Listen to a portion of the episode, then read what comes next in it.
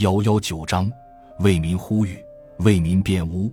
郭仲奎谈国民参政会。郭仲奎，河南在抗战期中牺牲最大，黄河决口，造成了七百万灾民，而出兵出粮，民不聊生。一九四二年，我续任第三届国民参政员，是年河南大旱，除少数水田外，一粒未收。中央不准报灾，亦不救济，我以参政员奔走呼号，不遗余力。结果，河南饿死了五百多万人。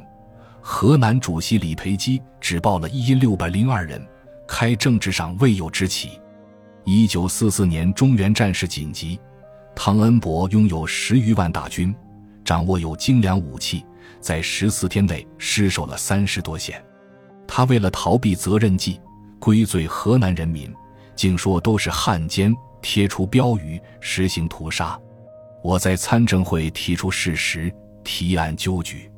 蒋介石无力袒护，竟把汤恩伯的罪自己代为承担，全体参政员表示罢会，蒋不得已，乃把汤革职留任，戴罪图功，搪塞舆论。